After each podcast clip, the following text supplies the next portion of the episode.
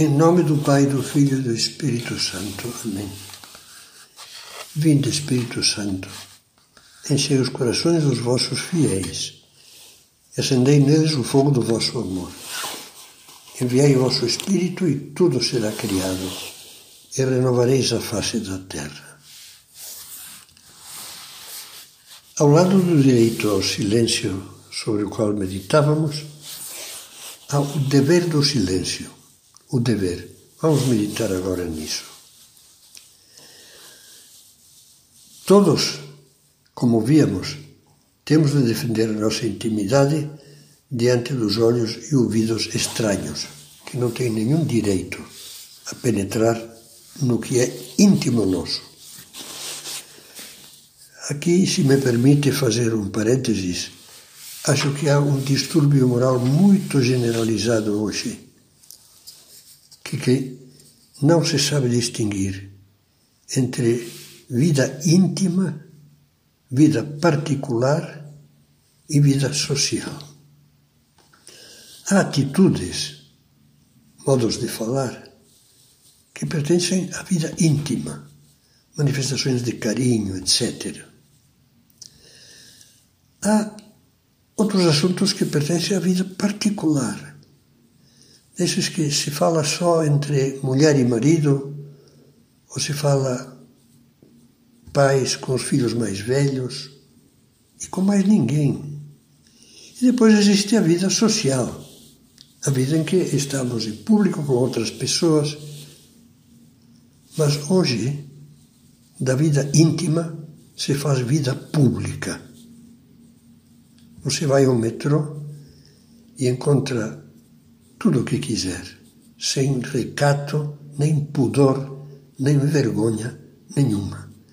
A vida íntima, que é muito mais sagrada que a vida particular, para uma pessoa que se respeite, e mais sagrada, evidentemente, que a vida social, essa vida íntima se tornou pública, se tornou social, infelizmente. Mas vamos continuar. Fiz um parênteses, fecho agora. Consideramos o direito que todos temos de defender a nossa intimidade. A esse direito corresponde também um dever.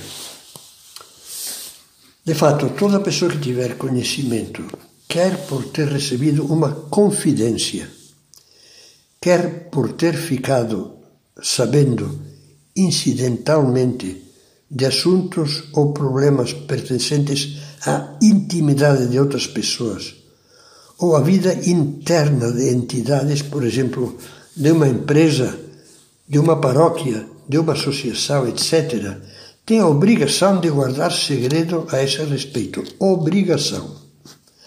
A moral católica chama esse dever segredo natural, que afeta tudo aquilo que exige reserva por sua própria natureza, ou seja, tudo que pertence apenas à esfera privada e não está destinado a publicidade. Tal é o caso de quem soube, por ter ouvido involuntariamente uma conversa familiar, que uma moça está para desmanchar o casamento poucas semanas antes da cerimônia. Ou de quem recebeu a confidência de um amigo sobre uma grande perda de dinheiro numa operação infeliz. Não se pode fazer uso indiscriminado desse conhecimento. Deve-se respeitar a intimidade a privacidade dos outros como coisa sagrada. A revelação de tais segredos constitui também uma falta contra as virtudes da justiça e da caridade.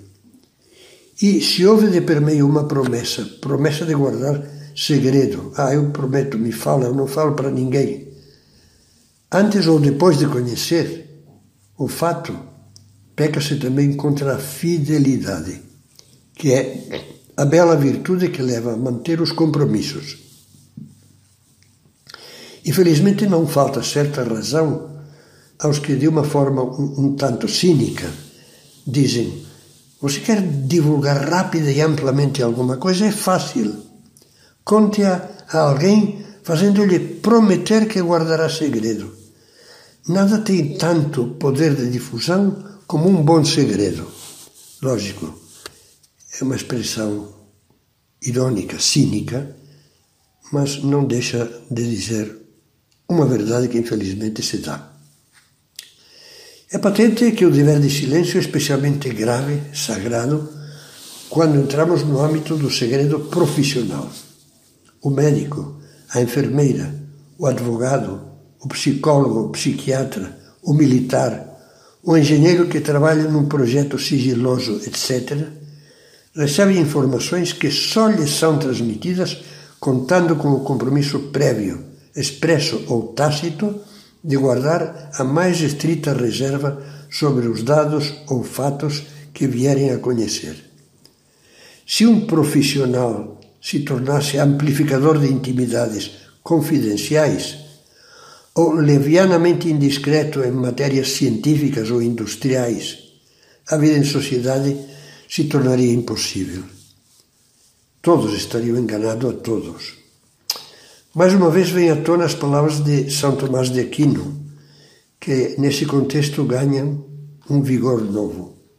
Os homens não poderiam viver juntos se não tivessem confiança recíproca. Só em casos excepcionais que a doutrina cristã especifica é que se poderiam revelar os segredos profissionais ou as confidências feitas sob, sob sigilo. Concretamente, e agora cito o Catecismo para dizê-lo com exatidão, nos casos em que a retenção dos segredos causasse àquele que os confia, àquele que os receba, recebe, ou a um terceiro, prejuízos muito mais graves e somente evitáveis pela divulgação da verdade. É importante repisar nas duas, as duas condições que devem concorrer simultaneamente, simultaneamente, para justificar a revelação desses segredos. Primeiro, que manter o segredo cause prejuízos muito mais graves do que guardá-lo, quer seja àquele que o confiou, quer àquele que o recebeu ou a um terceiro. Nesse sentido, é sabido que o médico tem a obrigação de informar as autoridades competentes sobre a doença contagiosa de um paciente, mesmo que este não a queira revelar.